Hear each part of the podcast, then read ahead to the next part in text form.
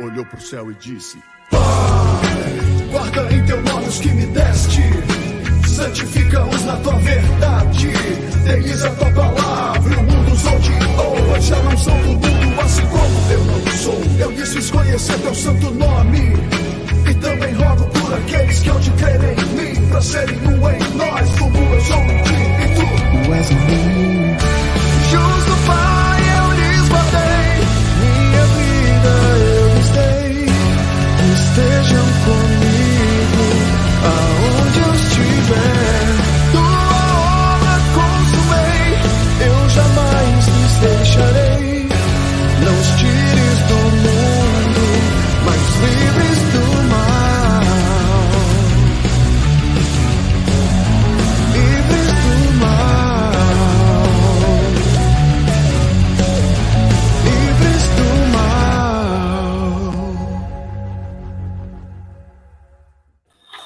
Olá, senhoras e senhores, sejam todos muito bem-vindos. Está entrando no ar o programa Livres do Mal, seu programa semanal, onde nós temos aqui nosso bate-papo sobre a Bíblia Sagrada, o cotidiano e sempre dando aí boas risadas. Jonas Cardoso, este que vos fala, acompanhado dele, que em tempos de guerra só quer a paz, Murilo Eda.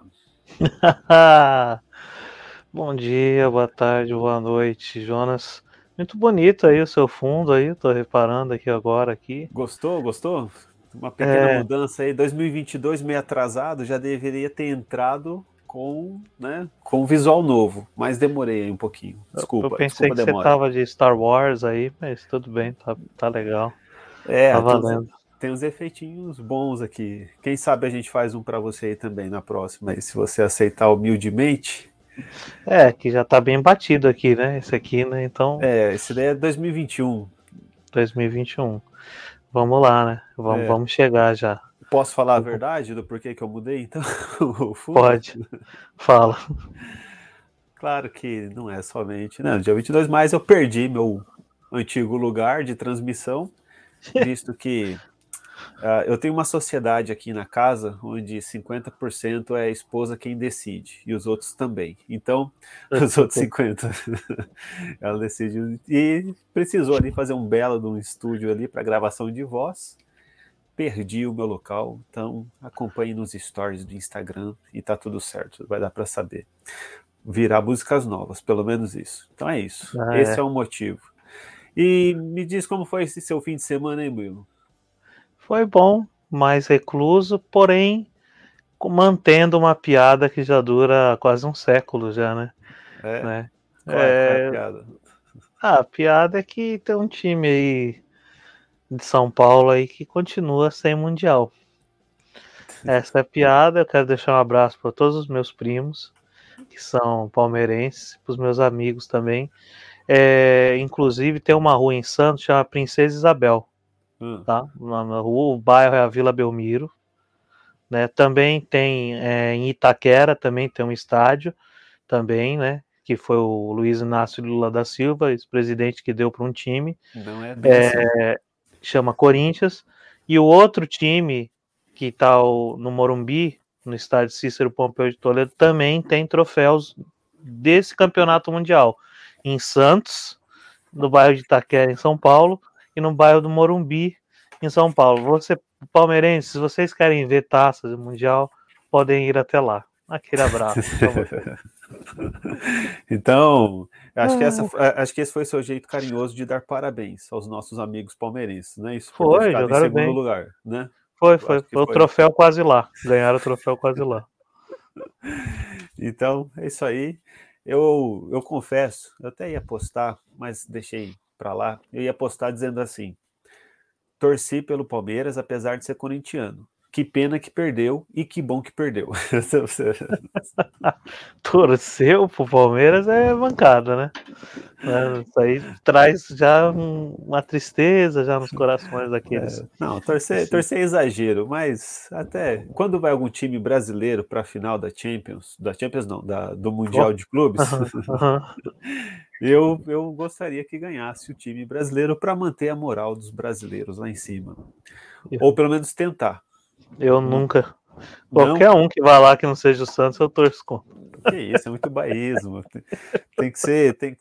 Brasil acima de tudo. ah, não, não, não. Não faça isso comigo, não, por favor. É, é mas... mas... Murilão, estamos com um tema bom aí hoje. O um tema onde nós falamos que estamos livres, né, do livres da culpa, livres do medo e livres da vergonha, né? E foi um tema que a gente já vinha falando aí nos últimos dias, não só porque é bíblico, mas é porque é algo que todos nós lidamos com isso em algum momento, né? Em algum é momento é ou outro aí a gente sempre está lidando aí com, com esses sentimentos de culpa, de medo e de vergonha. Então, vamos tratar sobre o assunto, ver o que a Bíblia nos fala, pegar aqui alguns exemplos de personagens da Bíblia e aplicar para a nossa vida, né? Que a gente mesmo possa sair, se tiver alguém nessa situação, né, nesse momento, que possa sair dessa situação aí de é, culpa, medo ou vergonha. Você está com o versículo bíblico aí, Murilão, para gente? Tô. Então, Tô aqui.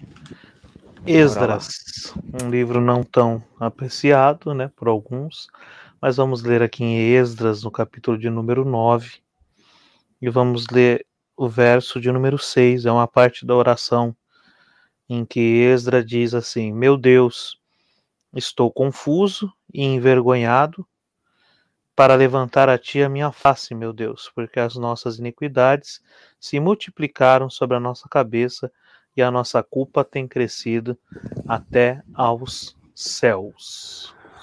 Versículo bonito. Então, por favor, Murilo, traz a introdução aí para gente. Beleza. É, aqui Esdras ele está fazendo uma oração, né? É, não que ele tivesse é, a plena representatividade, né, do povo de, de Israel, né? Bem dizer mais o, o reino aqui de Judá, reino do Sul, e ele está tratando sobre essa questão da culpa. E aqui ele engloba, porque o, o, o judeu tinha esse costume de também, quando falava sobre a culpa, trazer também é, essa palavra chamada vergonha, que ninguém queria, ninguém gostaria, né, que, que, que existisse, né, é, eu costumo, né, penso, né, até uma vez pensando, é, que se a culpa e se a culpa e a razão fossem de certa forma é, irmãs, né? Uma, uma seria deprimida e a outra seria soberba, né? Ninguém quer a culpa, ela seria um pouco deprimida e também ninguém e todos querem a razão, então ela seria soberba. É, a culpa ela é introgenada é, dentro do ser humano, de acordo com a Bíblia Sagrada, no, no momento da queda do homem, quando o, o homem é, cai e, e abre-se os olhos dele, é, e dele e da, e da mulher, né, no caso, então é, vem um sentimento de culpa, porém mal administrado pelo, pelo ser humano, né? É, eles, eles é, tentam uma autojustificação e a partir dali é, uma série de questões começa a, abarcar o ser humano. É, a culpa começa a ser recorrente e chega chega-se ao ponto é, de que o ser humano precisa de alguém para o desculpar, né, para, para retirar a culpa dele, né? Isso aqui eu gostaria de fazer esse breve, esse breve, essa breve introdução aqui, Jonas Cardoso, aqui dessa parte. É, cara, e é que você falou, né? Tá dentro do ser humano e a gente lida com isso daí, seja das culpas grandes quanto das culpas pequenas, né? E eu estava lendo e estudando sobre o assunto e estava vendo até o que na psicologia fala sobre isso.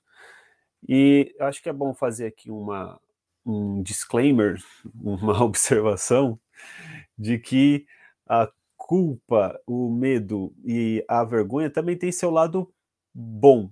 Em que sentido? Se você está numa savana, aparece um, um, leão, você vai sentir medo, esse medo vai salvar a sua vida, porque ele vai fazer você se, se escapar, você vai fugir. Se você está lidando com alguém no dia a dia e faz o mal a alguém, você vai sentir culpa. E essa culpa vai fazer você se arrepender e você vai lá e pede perdão. Então também tem seu lado bom, né? E vergonha também, né? Vergonha social, por sentir vergonha de fazer algumas coisas, você não faz, né? Determinadas coisas. Então isso é importante. Então, tem, apesar de ter o lado bom do medo, da culpa e da vergonha, muitas vezes ela vindo numa carga muito grande, ela paralisa, ela atrapalha, ela machuca, ela fere, ela deixa a pessoa é, num estado em que a pessoa não consegue prosperar, não consegue ter felicidade, não consegue não consegue desfrutar de uma comunhão com Deus. E nós que aqui estamos somos cristãos, crentes em Jesus Cristo, nós temos como objetivo, como propósito, buscar a Deus, né, para que tenhamos essa comunhão com Deus. Tanto é que, por que, que nós estamos aqui falando sobre isso? Estamos falando sobre a Bíblia Sagrada. E se não estivéssemos falando sobre a Bíblia Sagrada, não sei sobre o que estaríamos falando, e os irmãos que nos assistem, que acompanham, é, muito provavelmente não teriam nenhum interesse em estar nos ouvindo, porque ninguém vem aqui para ouvir, ou o Jonas ou o Murilo, vem aqui porque querem ouvir o contexto da Bíblia Sagrada aplicada para os dias de hoje. Então, isso que aconteceu desde lá do Jardim do Éden, é, acontece até hoje, né? Porque a Bíblia vai dizer assim, que todos nascem já em pecado, né? O que na teologia vão, trazer a ideia de pecado original, o homem já nasce caído, já nasce inclinado, já tem essa inclinação para o pecado, para o mal, e ele vai, infelizmente, errar muito. E toda vez que ele errar, ele virá, né? Essa esses três amigos aí, né, da vergonha, da culpa e do medo, que inicialmente vão querer levá-lo para se converter do mal, para se arrepender do mal, mas se ele não usar isso para o bem, ele vai canalizar isso para o mal, e isso vai então paralisá-lo, e a sua vida vai deixar de prosperar. Murilo, eu tenho aqui um personagem que eu separei. Vamos começar então com a culpa, pode ser? É, para você não me culpar de nada, pode, pode começar então, assim, com a culpa. Então, beleza. Então, vou começar com a culpa. Eu separei o personagem de Zaqueu. Zaqueu, Novo Testamento, Senhor Jesus.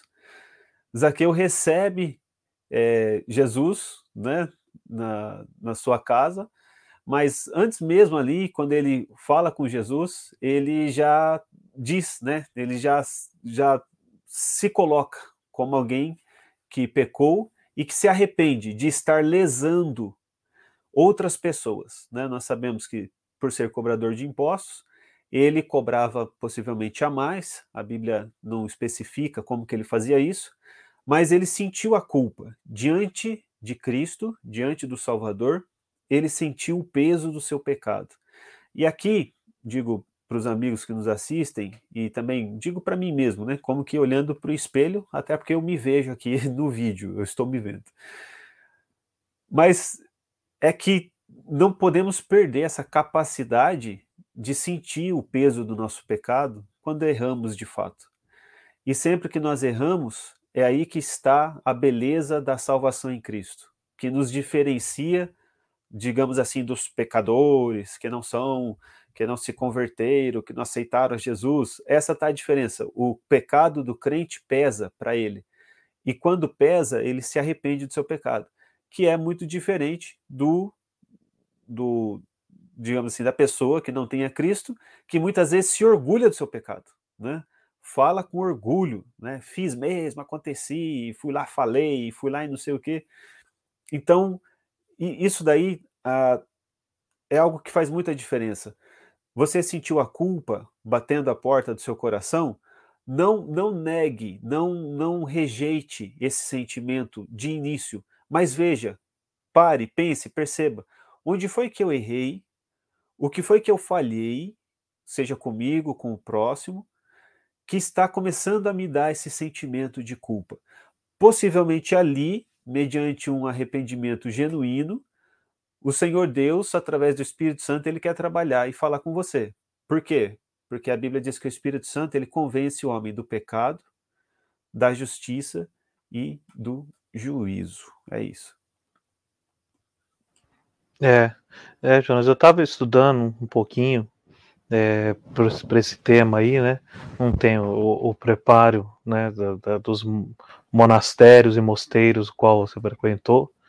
É, mas aí eu estava tava pesquisando a respeito e até os psicólogos dizem que são freios, né? O que, que, que, que o ser humano tem, que seria a culpa, né?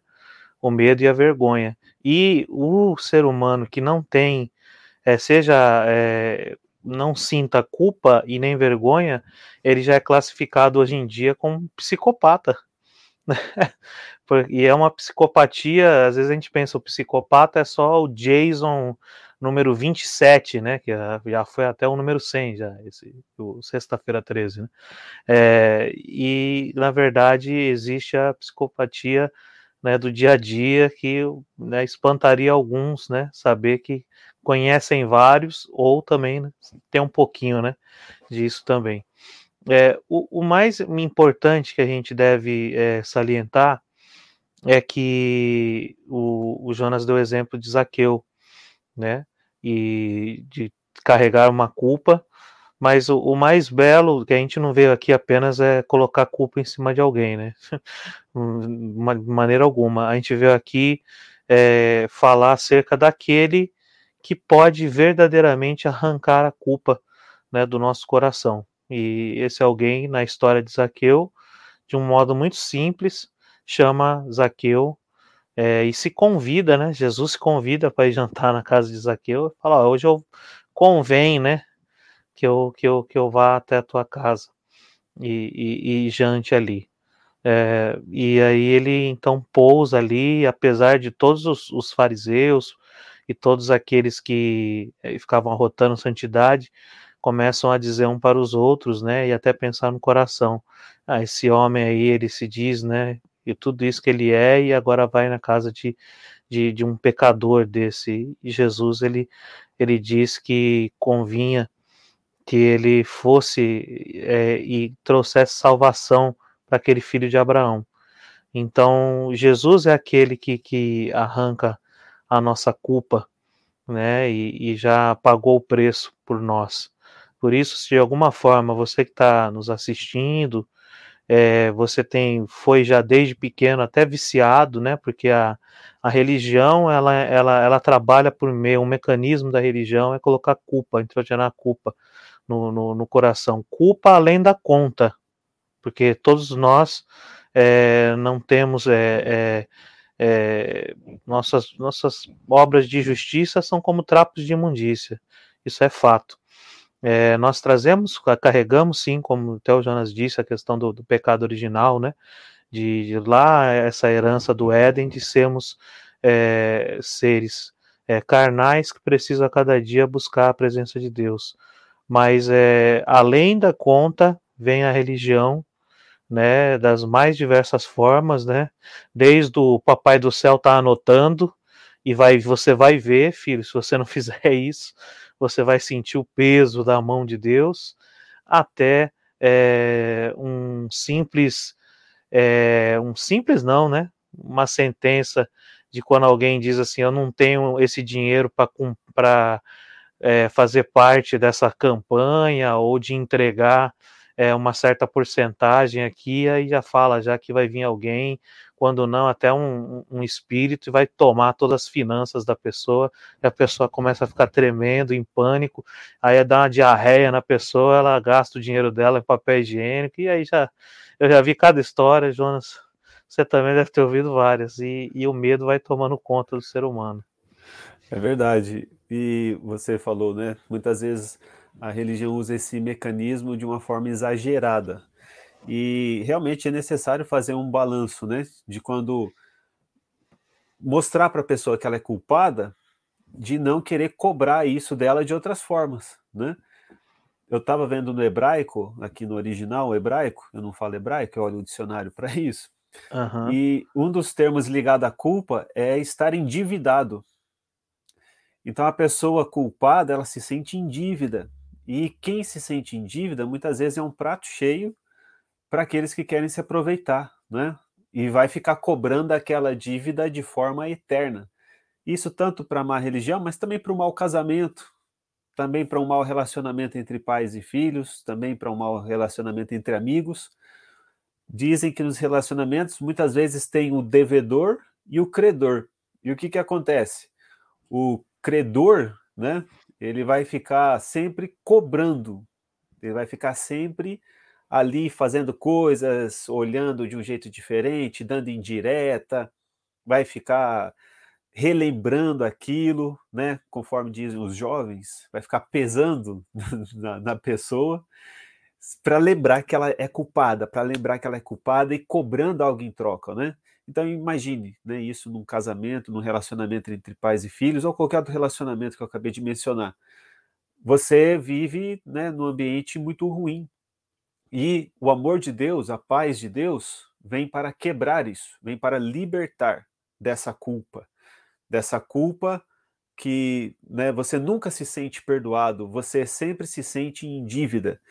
Essa culpa foi perdoada, né?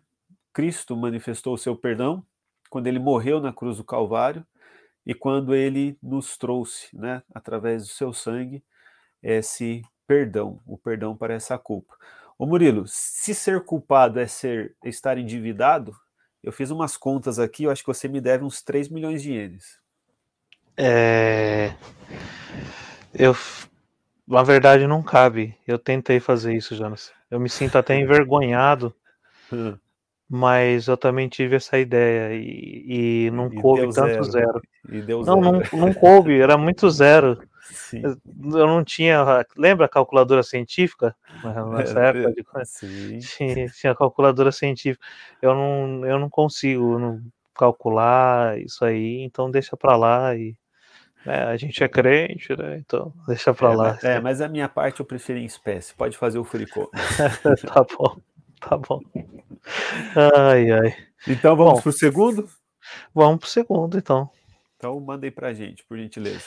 Agora a gente vai falar sobre a questão do medo. Tá muito ligado, né? É, a culpa, ela, ela gera é, aqui você pode, pode até mudar a ordem se quiser, mas um, um, uma dessas duas coisas aqui vai, vai acontecer. É, o Esdras diz que por, por eles estarem culpados, né, inexcusáveis, né, diante de Deus, eles então é, cai, caía sobre eles a vergonha. Mas é, é imediatamente após é, é, Adão né, e Eva consumirem o fruto, tal, é, quando eles ouvem Deus indo na direção deles, a Bíblia fala que ele temeu, ele sentiu medo, ele se escondeu de Deus. É a primeira vez que isso aconteceu.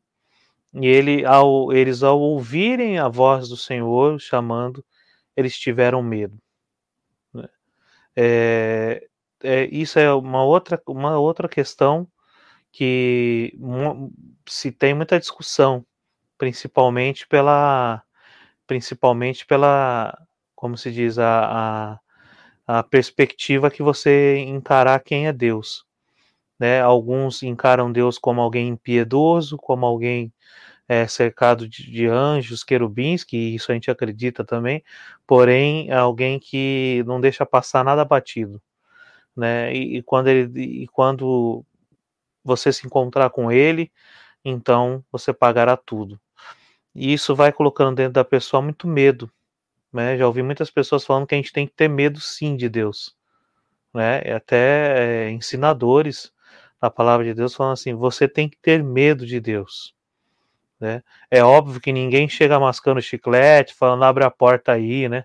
Diante de Deus e tal, mas é, o nosso relacionamento é, com Deus não deve ser baseado no medo, né? De maneira alguma.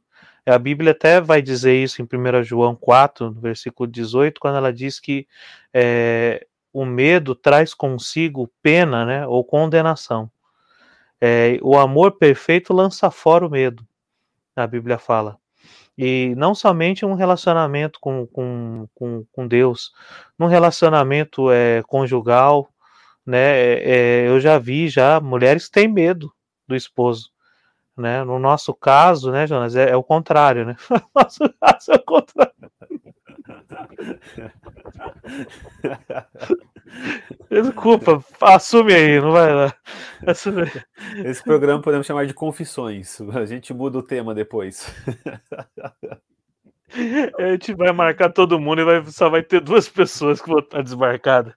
É, é, brincadeira, gente. Vocês sabem, todo mundo conhece a gente, sabe que a gente, quem manda na nossa casa é a gente. Todo mundo sabe disso. Sim, é. é, é arquivo confidencial, galera. É, aí, ó, olha, olha aí embaixo aí, ó. Pensei que fosse só em casa. Tá vendo?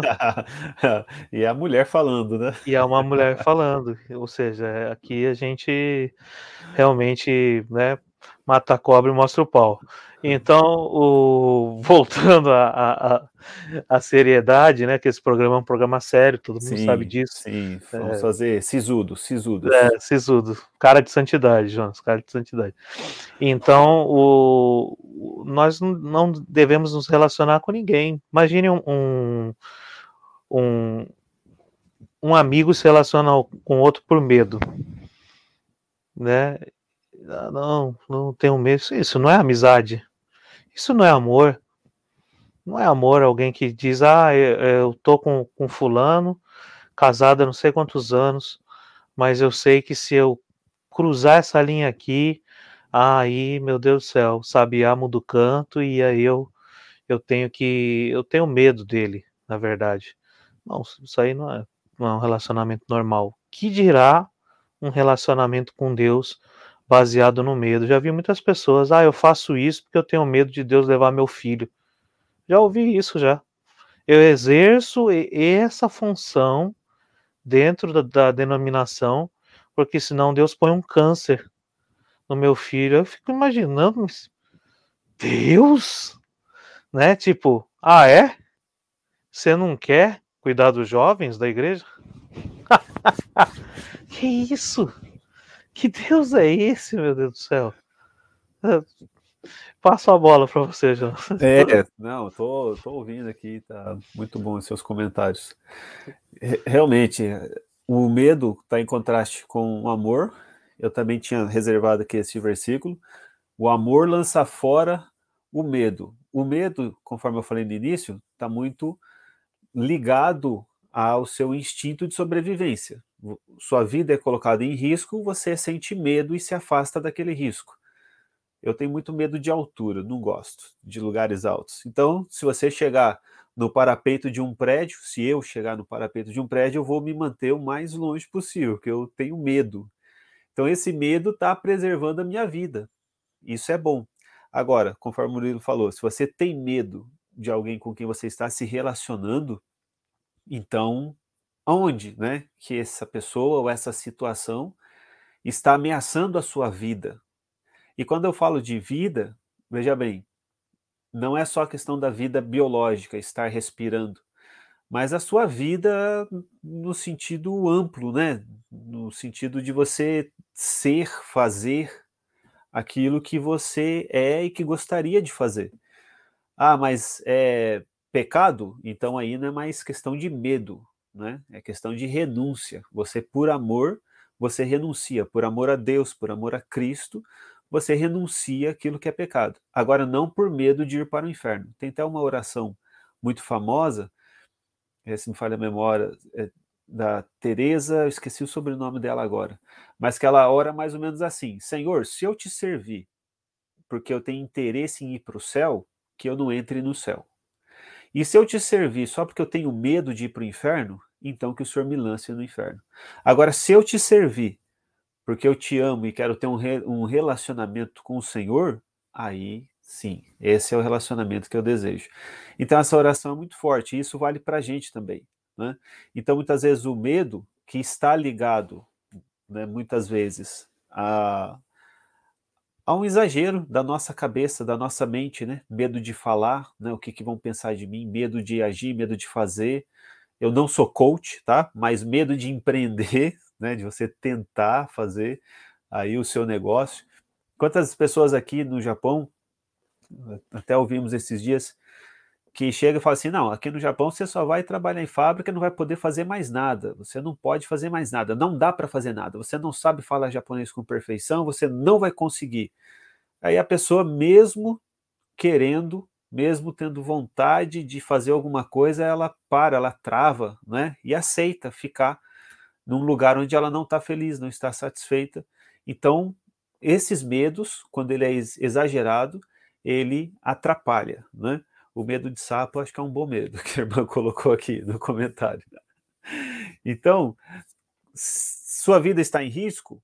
Então, analise, né? Por que, que eu estou com medo dessa situação? Onde que isso me ameaça? E aqui, Murilo, é, eu acho legal uma coisa que Jesus, quando Jesus fala, que é para a gente amá-lo e entregar a nossa vida a Ele. Se eu estou entregando a minha vida a Deus, eu perco o medo, porque eu já não tenho mais medo de perder a minha vida, porque eu já dei a minha vida para Jesus. Então o amor vai jogar fora o medo, porque a minha vida está nas mãos dele. Então, se você em algum momento, amigo, amiga, irmão, irmã que está nos assistindo, seja em que momento for, se você está aqui ao vivo, se você está assistindo depois, não importa. Independente do que você esteja passando na sua vida, se você se deparar com esse tipo de culpa e de medo, faça uma oração sincera para Deus. Sincera, na sua casa mesmo, no seu quarto, no seu carro, sozinho. Não precisa ligar para o profeta tal, para a profetisa tal, não precisa. Você e Deus.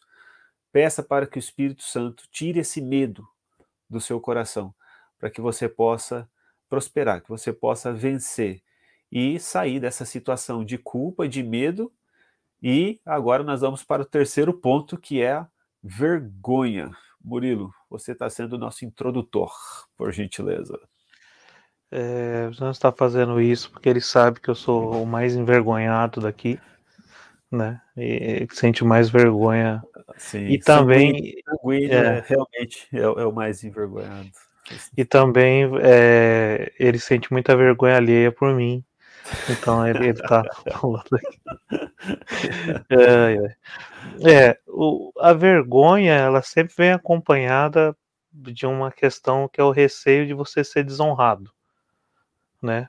O, quando eu, eu pego um, um, um exemplo também, além de Davi, que para mim é um dos maiores exemplos do que é, do que é sentir a vergonha mesmo no, e carregar consigo, que eu acredito que ele, ele não se perdoou do erro dele quando ele cai, né, com, com Batseba.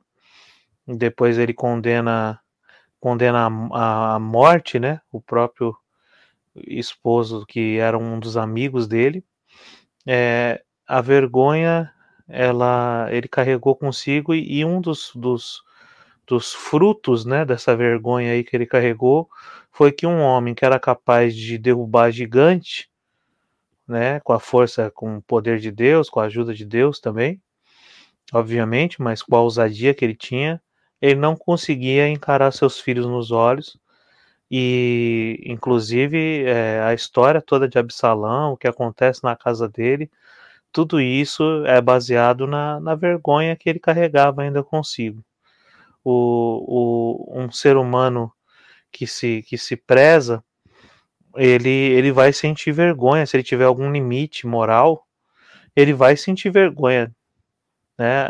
Isso aqui é, é a questão que eu acredito que pode ser trabalhada desde a da, da, da, da mais tenra idade e que depois de um certo tempo é um pouco difícil que o ser humano possa é, se adaptar a algumas questões. Por exemplo, é, tem pessoas que só sentem vergonha se forem pegas no ato, né? E isso não, não é bom, né? Geralmente são aqueles que eram tolhidos já, né? E sempre ameaçados. Então, só quando tem alguém vendo é que a moralidade dele tá, tá é aparente, né? Então, quando ele está só, ele se sente livre para verdadeiramente mostrar sua face, né? Se assim a gente possa dizer. ele já não tem mais vergonha de, de errar, de, de, de ir contra aquilo que, diante dos outros, ele diz que é verdade, que ele crê daquele jeito, mas não crê. Então, o, a vergonha, ela, ela deve ser algo que, se você verdadeiramente é, tem, vamos dizer assim, um conjunto de regras, né? Ou, ou se você verdadeiramente é uma pessoa, a gente costuma né, dizer, né, o cristão convertido ao evangelho, a pessoa de Jesus, é, automaticamente, quando você erra, quando você ofende o próximo, obviamente primeiro se ofende a Deus, você sente vergonha da, da, da, sua, da sua atitude, né? E é muito do, daquilo que a gente estava até falando na semana passada, que o, a, as pessoas acreditam que Deus só está presente, alguns acreditam que Deus só está presente dentro de um templo. E só ali que ele precisa ser honrado, e só ali que eu preciso vestir a minha máscara de santidade né? Uh, e vira um verdadeiro sem vergonha. Né? A pessoa, a gente usa essa expressão, ah, você não tem vergonha na cara, não? Né? Então, muitos não têm mesmo, né? Eu já vi várias pessoas que, até as que se dizem, né, ah, eu sou evangélico e fazem discurso contra o, o, o, o catolicismo, né, e tal, é, eles falando assim: ah, se eu não tivesse aqui na frente da igreja, ah, se eu não tivesse na igreja, eu partiria para cima dessa pessoa, eu faria isso e aquilo. Então a, a, a vergonha dele está relacionado ao templo, porque ali Deus vê, em outros lugares não, né? Jonas, passo para ti aí. É, o, eu estava me lembrando por ocasião aqui da, da, do tema da live, da mulher que foi pega em adultério, né, lá no Novo Testamento. E que Jesus, quando ele foi falar com ela, ele é, ele estava, diz ali o texto, que ele estava escrevendo na terra, estava escrevendo ali na areia. E os homens insistiram muito em saber a opinião de Jesus sobre aquela mulher, sobre o que estava acontecendo. Ela pega em adultério, a lei mandava apedrejar. E Jesus ele disse: quem estivesse em pecado que atire a primeira pedra. E ninguém atirou a pedra. Conforme o Murilo falou, muitas vezes, né, a vergonha está só do lado de fora porque foi descoberto no ato, mas não tem a vergonha do, do ato em si. E aquela mulher, quando ela teve contato com o próprio Senhor Jesus, e Jesus, olhando para ela, disse que não iria acusá-la, eu fico imaginando como, como foi gratificante para ela, não é? E como é também para mim, né? Como é gratificante para mim, quando em algum momento eu tenho a culpa, né? Eu tenho o medo e agora eu tenho a vergonha de algum erro que eu tenha cometido e e naquele momento eu preciso, eu conto com o perdão, né? de Deus ou de alguém da pessoa com quem eu possa ter ferido.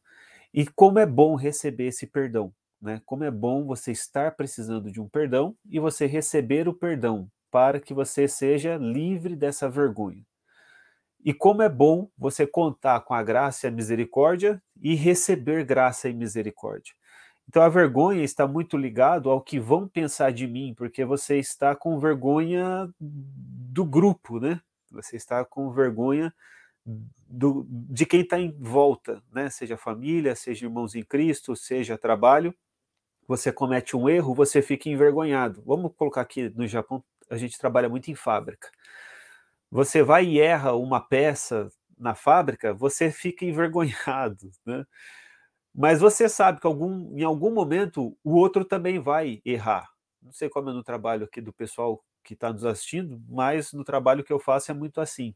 Trabalho muito com medida, milímetro, coisinha bem, bem minuciosa. E às vezes eu erro, né? E também algumas vezes outras pessoas erram. E às vezes o que eu percebo é a, é a pessoa que quando erra, ele, ah, isso acontece mesmo. Mas quando o outro erra, ele vai e ele é muito veemente, né? Ele quer ser justo demais, e ele quer dar bronca. sendo que ele também erra. E na vida todos nós somos assim, porque todos nós somos falhos, né? Então, em algum momento você vai errar, em algum momento eu vou errar. E nessa hora, o que fazer? Né? Vou usar a vergonha para entrar numa caixa e sumir e nunca mais ninguém vai me ver, né? Aí mistura vergonha com orgulho, né? Que a pessoa não quer se arrepender do seu pecado. Ou eu vou usar esse sentimento de vergonha para reconciliar. E aí o apóstolo Paulo vai falar na carta aos Coríntios que os filhos de Deus têm o um ministério da reconciliação. E eu não sou analista, não sou pesquisador, não sou nada. Só o que eu percebo, o, o meu entorno, né, muitas vezes, é que é muito difícil essa reconciliação, né? Porque fica um envergonhado para um lado, outro envergonhado para o outro, um culpado para um lado, outro culpado para o outro, quando não, culpando um ao outro, e tem medo, medo de dar uma chance, medo de pedir uma chance, medo de perdoar, medo e fica essas, esses três sentimentos, né, ali trabalhando e operando no meio ou em do, duas pessoas no, no, relacionamento e não deixa as pessoas se libertarem, né, se perdoarem e se reconciliarem. Então esse ministério da reconciliação que o apóstolo Paulo fala na carta aos Coríntios ele é um ministério muito bonito e também eu acho que ele é muito difícil, mas ele é muito necessário. Tem aí um filósofo que morreu há pouco tempo chamado Zygmunt Bauman. E ele ficou bastante conhecido no meio filosófico porque ele começou a escrever sobre o mundo líquido. E mundo líquido, não vou resumir o livro aqui, mas a ideia é de que nada mais é sólido, porque tudo tudo se esvai, tudo vai embora muito rápido, tudo muda muito rápido. Você conversa com seu amigo aqui pelo seu aparelho e você quero falar com ele, eu pego o aparelho. Não quero falar, coloco ele no bolso, né? E não vou abrir a mensagem. E você só fala quando quer. Então fica uma coisa assim muito conveniente. E aí quando você está face a face com uma pessoa que não dá para você simplesmente ignorar a presença dela, guardando no bolso, que você precisa olhar no olho, não dá para colocar offline, nesses momentos se tornam momentos em que hoje os seres humanos estão perdendo o traquejo de lidar uns com os outros, né? estão perdendo uh, essa, essa comunhão, digamos assim, de que Deus deu entre os seres humanos, de se olharem, se perdoarem, se conversarem e darem um passo adiante, porque essa, esse tripé aqui que hoje estamos falando, da culpa, do medo e da vergonha, acaba prendendo as pessoas nisso. Eu acho que eu fui um pouquinho prolixo, desculpa aí. É, falando palavras aí de difícil acesso, que é, não sei nem o que significa. Foi, foi você que me ensinou, prolixo. Isso me Achei deixa bonito. com vergonha. Achei bonito. É. Não, sei, não sei nem quando usa. Eu falei, não sei nem se era a hora certa de falar essa palavra bonita aí, prolixo. Ai, ai. Mas eu tava, enquanto você estava falando é, sobre essa questão de como usar né, a vergonha, realmente o, o, é um grande milagre quando o ser humano, vamos dizer assim, ele é pego, né, pelo consegue entender o, o, o olhar, né, né de, de, de, Deus para si. Por que, que eu estou usando essa expressão? Que quando Pedro ele ele foi avisado por Jesus, né, ele foi avisado por Jesus que ele o trairia. E quando a Bíblia narra isso em Lucas, né, quando ele ele nega Jesus pela pela terceira vez, né, não deixa de ser uma traição quando ele nega Jesus pela terceira vez, é, a Bíblia fala que o galo canta, né? E então ele, Jesus, né, dá a impressão assim, né, de no meio das agressões que ele está sofrendo, ele ainda consegue achar um tempo de olhar para o rosto de Pedro, não com um olhar de eu te avisei, seu cabra safado, né? Você ia fazer isso, mas com tipo ele ali é um momento ali de decisão para Pedro. A vergonha que, que, que ele sente é grande, E que ele sai, a Bíblia fala que ele sai chorando amargamente. E também quando, em, a partida Judas também, ele sente vergonha, porque ele vê que ele, ele tenta devolver a moeda, as moedas, as 30 moedas de prata, e são aceitas de uma forma, não são aceitas de uma forma convencional. Então ele sai envergonhado, né? E, né? Mas ele vai se matar, a Bíblia fala. Enquanto isso, Pedro pega aquela vergonha que não tinha sido exposta, né, a todos ali. Isso era algo pessoal entre ele e Jesus, parecia. E e ele de certa forma tenta uma autojustificação e mas Jesus aparece para ele na segunda pesca maravilhosa ali e chama Pedro para um, um, particular. E, e Pedro esperando ser vamos dizer assim corrigido agredido né açoitado de alguma forma que essa era a visão né que o judeu tinha de, de, de Deus ele o, o, aquela reconciliação Jesus começa perguntando se ele o amava. Completamente diferente do que um religioso pensa né acerca de Deus. E, e Jesus ele, ele tem essa essa essa maravilhosa graça a nos oferecer.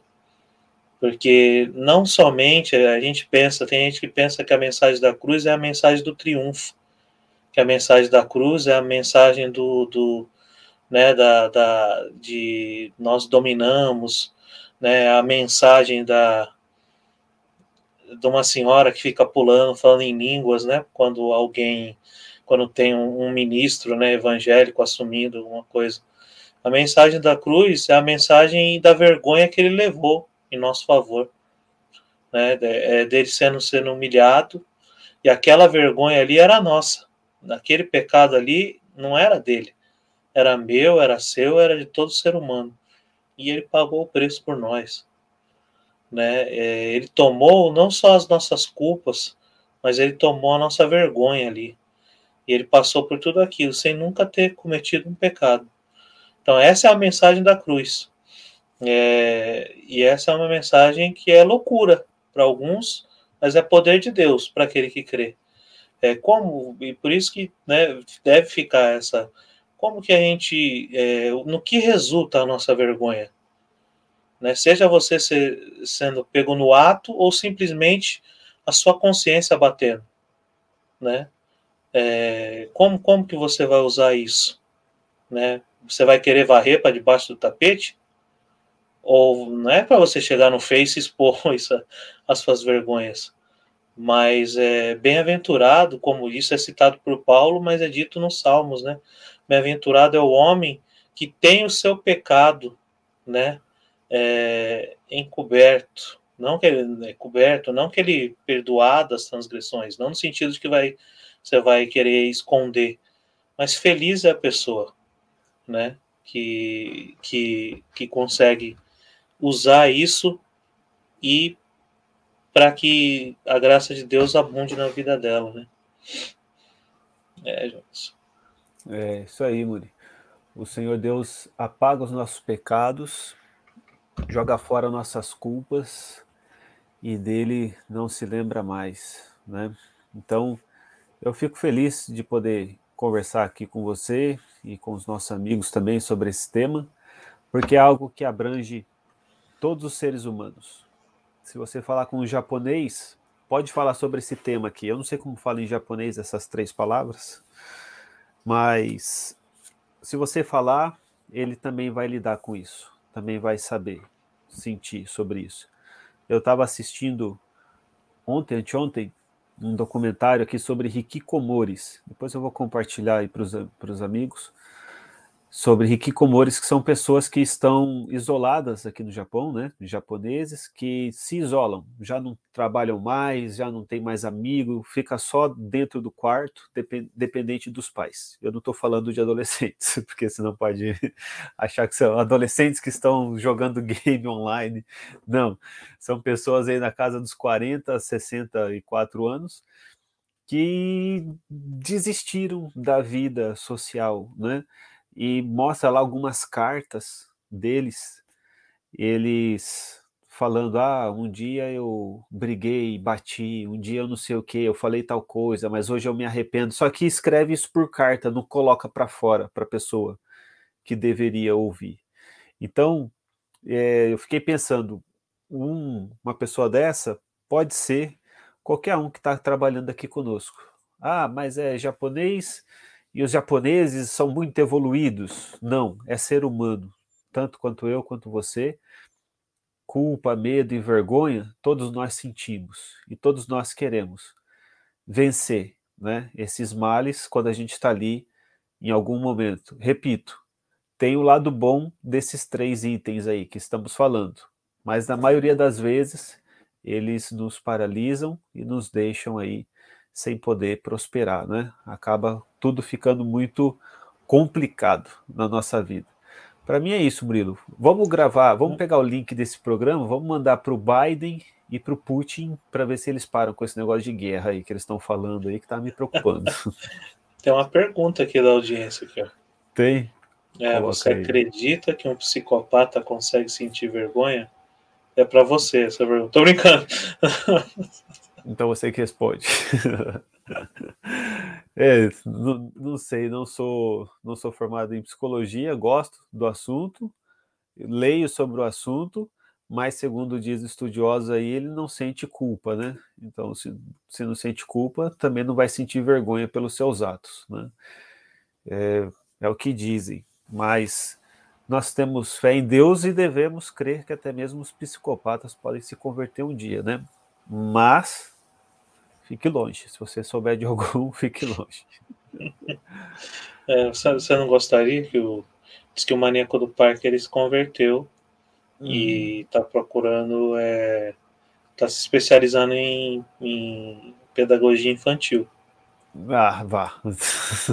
E você não quer que ele não vá dar aula no seu colégio? Não pode ser sério isso. Não, é que na área dele era mais né, mulheres, assim, mas. Então, não, mas é isso que a gente uma diz. Né? Fábrica, né? Uma fábrica, pega uma máquina de solda aí, vai, vai soldar, vai ser feliz. Vai. Imagina o chefe indo reclamar. Você desenhou um negócio aqui, ele é que eu tava com raiva. Então tá bom, tá tranquilo, continua aí. Ela falou é. que conhece, hein? Ela falou que conhece a irmã Raro. É, eu conheço. Se, se der, indica um tratamento, né? É, tá... é um autoconhecimento é. ou tô brincando? Como crente, a gente tem que tentar levar Cristo e crer no milagre, né? Crer no milagre. A ciência diz, ó, tem a postura dela, nós temos a nossa através da fé. Murilo, para mim é isso. Fechou. Você aí que manda. Para mim também. Só agradecer o pessoal que sempre está aqui com a gente. E, e coisa, tá falando é sério, conheço mesmo. Você quer pôr nomes aqui? É, quer uhum. reclamar do esposo? O que, que é? O que, que tá. É, só, não, só tá pedindo oração, só. Tá? Eu conheço, por favor, orem. então é isso aí, Burilão. Valeu bater um papo aí. E que sejamos livres do mal, né? Semana que vem, se Deus quiser, estaremos de volta. E se você quiser, eu faço um fundo desse aqui para você. Hoje foi um período de teste, testando ah, aqui. Vou a... querer, hein? É. Eu vou querer. Então, então a gente volta aí semana que vem. Você falou que ia fazer uma homenagem ao Palmeiras com a cor verde. Isso, isso. O, o ruim é que ele não vai atingir assim, o mundo todo, né? Eu tô ligando. Agradecer a Raro, Simone, é, Olivia. É. Ela que os... tá com o negócio aí do Palmeiras, ela tá aí. É, é, pessoal que acompanhou, muito obrigado. E semana que vem, se o senhor permitir, estaremos de volta. Beleza? Então falou. Tchau, tchau, Muri. Paz. Tchau, tchau. Paz. Sim. Olhou para o céu e disse: Pai, guarda em teu nome os que me deste santifica-os na tua verdade. Deles a tua palavra, e o mundo os odiou. Já não são do mundo, assim como eu não sou. Eu lhes fiz conhecer teu santo nome. E também rogo por aqueles que hão de ter em mim, para serem um em nós, como eu sou um ti e tu. Tu és em mim. José